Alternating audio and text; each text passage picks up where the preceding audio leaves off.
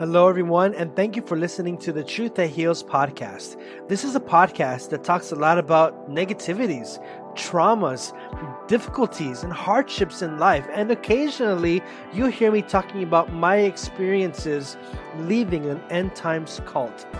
But this podcast isn't just about dwelling on the negative or about dwelling on the trauma. One of the aims of this podcast is to seek ways on how different people heal, on how people move forward, not just moving on, but moving forward and becoming resilient. So for today's episode, I'm going to share with you my own personal healing journey and my difficulties when it comes to forgive and forget. Hey, what's up, everyone? I'm Ryan Hernandez, and I really want to share with you why it is that I've been struggling so long with to forgive and forget. So to start this episode off, I want to give some context, and the story that I'm going to tell, it's going to take place when I was still in the cult. And there was a practice that we had when we would go to people's houses, and we would pray with the family, but then we would have this activity where we would invite all the members of the family to say to each other three things. That was, I'm sorry, it's all my fault, please forgive me. And so we would invite the family members to do this, to go around and say those three things. And the idea was to kind of like set up an environment of love, of forgiveness, of peace. And before I go any further, I'm not going to really comment too much about it, but I want to hear what are your opinions. So if you want to give your opinions in the comments, go ahead. Is it a good practice? Is it a bad practice? Is it stupid? Is it brilliant? Let me know. But anyways, continuing on, that was one of the practices that we did on the mission, going to people's houses, doing that activity. The crazy thing was that when we were home, in our compound, in this end times cult, that activity, it didn't exist where we lived. So it's funny because we would say that outside, but then when we would come home, it was totally different, because the cult leaders, instead of like when they would screw up, when they would humiliate members, when they would sometimes, like me, I mean, I got beaten up. I've been open about it. You know, there were whippings. There was solitary confinement. And I would express myself, hey, I don't really like this.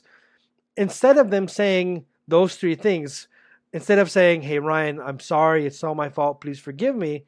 Instead, it was, Ryan, this is all your fault. You deserve this. And then it was like, you should be grateful that we're forgiving you. So it was a very confusing time of my life, because going to people's houses, I was trained to say those three things, but yet in our own compound, the leaders weren't living by that. It was always the fault of the members. If something bad happened, or if something didn't go to plan, and it was clearly the leader's fault, or the leader's lack of responsibility, it was still our fault, and we had to pay for it. Sometimes we would not be given food. Sometimes, every day we had sleep deprivation. But it was a very difficult period for me, because what was happening was that although I was telling families, hey, we got to have this spirit of forgiveness and love, and to have that humility to own up when you screw up. The crazy thing was that in our own compounds, the leaders weren't giving us that example. And so what was happening was, I believe I was, you can say, brainwashed, programmed, whatever.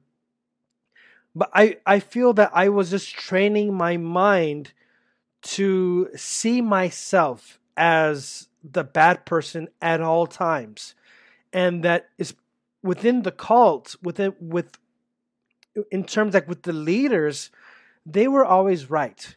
If something didn't go to plan, if my emotions were hurt because they beat me up, then, you know, hey, I must have deserved this. This is God's love for me. So that was my mentality. during so many years. And I've already shared a bit how I left, and it was a very dark period in my life. So I was really confused after leaving the cult, because after living there for over a decade, my way of thinking was everything has to be my fault. And if I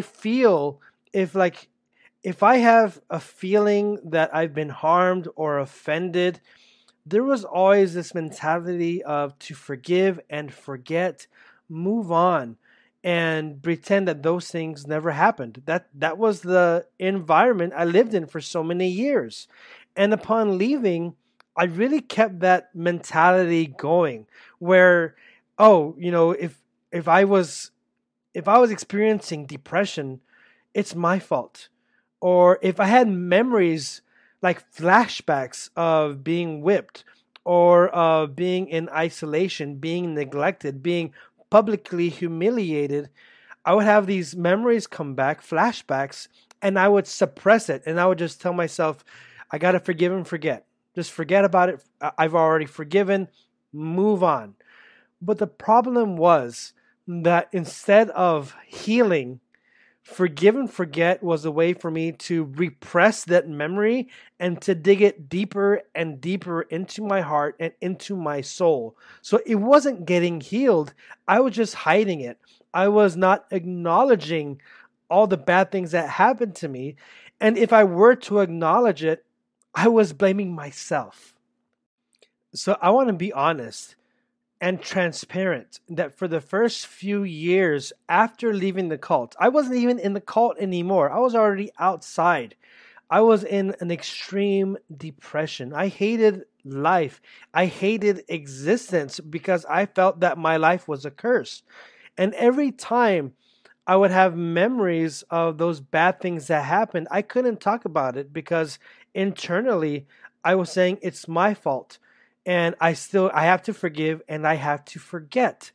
But then I started encountering other podcasters, other books regarding cults, regarding boundaries, regarding healing. And I was just thinking to myself, what the hell is this? Because it was a shock to my system, because for so long I was putting the blame on myself. So opening my mind was a way for me to open my heart, because I was saying, I forgive and I forget. But the truth was I wasn't really forgiving. I think personally, this is what abusers want. They want us to water down forgiveness. Forgiveness for abusers, it's something cheap. It's something that isn't sacred. It's something that shouldn't be respected, because abusers, and in my case, in the cult, they mess with the person's life. And then when you speak up, they'll say, hey, forgive and forget, move on with your life. Move on with your life, Ryan. Just forgive and forget about it already. When they're saying that, now that I'm in a different place in my life, they just want to hear me say, all right, I forgive you. The reason why they wanted that was because they did not want accountability. They didn't want that accountability, and they wanted to be off the hook. So for so many years, I was letting these abusers off the hook, these cult leaders. I was letting them go. I was forgiving and forgetting, pretending like those things never happened, and I was blaming myself. I'm not no saint. I'm no angel. I'm no perfect person. I'm not saying that, but it was the most unhealthy thing for me to be blaming myself for the things that happened to me. So I think that many abusers, and even myself personally, I saw forgiveness as like some kind of a commodity, like a cheap candy just to be given out. I'm like a genie. You just say the magic words, please forgive me. And okay, I'm going to forgive you. I'm going to pretend like it didn't happen. That isn't true forgiveness. As I was saying earlier, I feel that I had a watered down view of forgiveness. I was just giving it like some kind of a cheap candy. But now I see forgiveness as something different. I see it as something sacred, something that is, it's a power that each individual has. No one can force it. And even if you say the words, oh yeah, I forgive you, but it's not coming from the mind and heart, it's not real forgiveness. I really think it's a power that we have. And if someone doesn't want to forgive, that should be respected. That is that person's right, is to forgive or not to forgive. That should be respected. But something that I learned about forgiveness was that because for so long I was blaming myself, I didn't want to look at the events that happened. I was, as I said earlier, I was repressing those memories. I was hiding them. I was having so much shame and guilt around it, surrounding it, and I was putting it all on myself. So when I started my own healing journey and started educating myself on cults and coercion, manipulation, toxic environments, toxic relationships, I started to acknowledge what are the things that happened to me. So the human trafficking, being trafficked, being coerced, being beaten, being put in solitary confinement, I was able to acknowledge these are things that happened to me. And my last episode was actually on why I believe that it was trafficking. But continuing on, I was able to list down, no longer hide those things. I was able to list them down, acknowledge this happened to me, this happened to me, that happened to me, and I forgive them. So it's a different dynamic. On the first part of the forgive and forget, it's you don't even want to look at the harm that was done.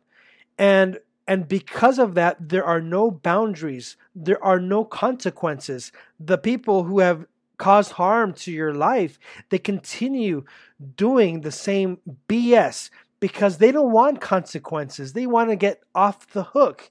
And that's what I was doing for so long. And I was putting myself in a position where I was in shame. I was in guilt. I was living in despair. I remember those first few years coming out of the cult. I didn't know how to live. I didn't even want to exist. But now, being on this healing journey, I'm able to find the peace that, okay, peace because instead of hiding those things, instead of being ashamed of it, I'm going to make it a stepping stone so I can move forward. Because for the longest time, I was hiding it. I was living miserably and I was blaming myself. And so maybe for some of the audience members, it's something that can resonate with you. And I just hope that by me doing this podcast, we can all work together towards healing. Now it's time to wrap things up and to bring everything to a conclusion. Again, the way I saw forgiveness in the beginning was that it was something cheap, something that I was compelled to give, like cheap candy, to anybody, even if they weren't even sorry, even if they weren't changing their ways. And there were no boundaries. I had to pretend that I'm buddy-buddy, best friends with all these people whom internally I was like, oh man, I hate it here. But I was always blaming myself. Once I was able to realize these things happened to me, acknowledge the harm that was done, and still list down those things and say, you know what, despite all that, I choose. I make the choice to forgive. It became more powerful. I felt more empowered because no one is telling me, Ryan, you have to forgive. And even if people were telling me, I didn't care because it's my choice to forgive or not to forgive. And it felt more powerful, more meaningful when I was able to acknowledge those things and still choose to forgive. But ultimately, it's your choice. It's up to you. If you don't want to forgive, you should be respected, and I respect you. But if you're going to forgive somebody, I highly advise, maybe don't forget, maybe learn from it, learn the history, And it's okay to have boundaries. It's okay to not speak to that person anymore. Or if you need space, it's okay. Have space. You should be respected, and forgiveness isn't something cheap. It is a superpower. It is a gift that we have, and we shouldn't be compelled or forced to give it away to anybody. So that's it for today. Thank you for listening to the Truth That Heals comment.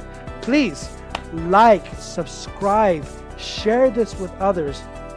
And if you would like to share your thoughts, feel free to write in the comments. Anyways, thank you so much. Have a good day, and I wish you all the best.